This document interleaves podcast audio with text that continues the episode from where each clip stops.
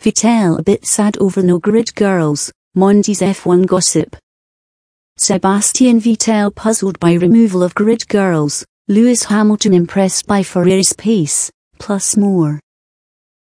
Ferrari driver Sebastian Vettel says he is confused why Formula One bosses opted to drop the use of grid girls and switch race start times. Mercedes driver Lewis Hamilton claims Ferrari's pace was better than it appeared at the season opening race in Australia. Motorsport Week Red Bull driver Daniel Ricciardo believes the width of modern F1 cars is making overtaking more difficult. Autosport Toro Rosso driver Pierre Gasly says Honda has a big, big plan for development in 2018 that is designed to show everyone they come to proper engines in Formula One. Motorsport Formula One race director Charlie Whiting says he has no concern over the legality of Haas 2018 car.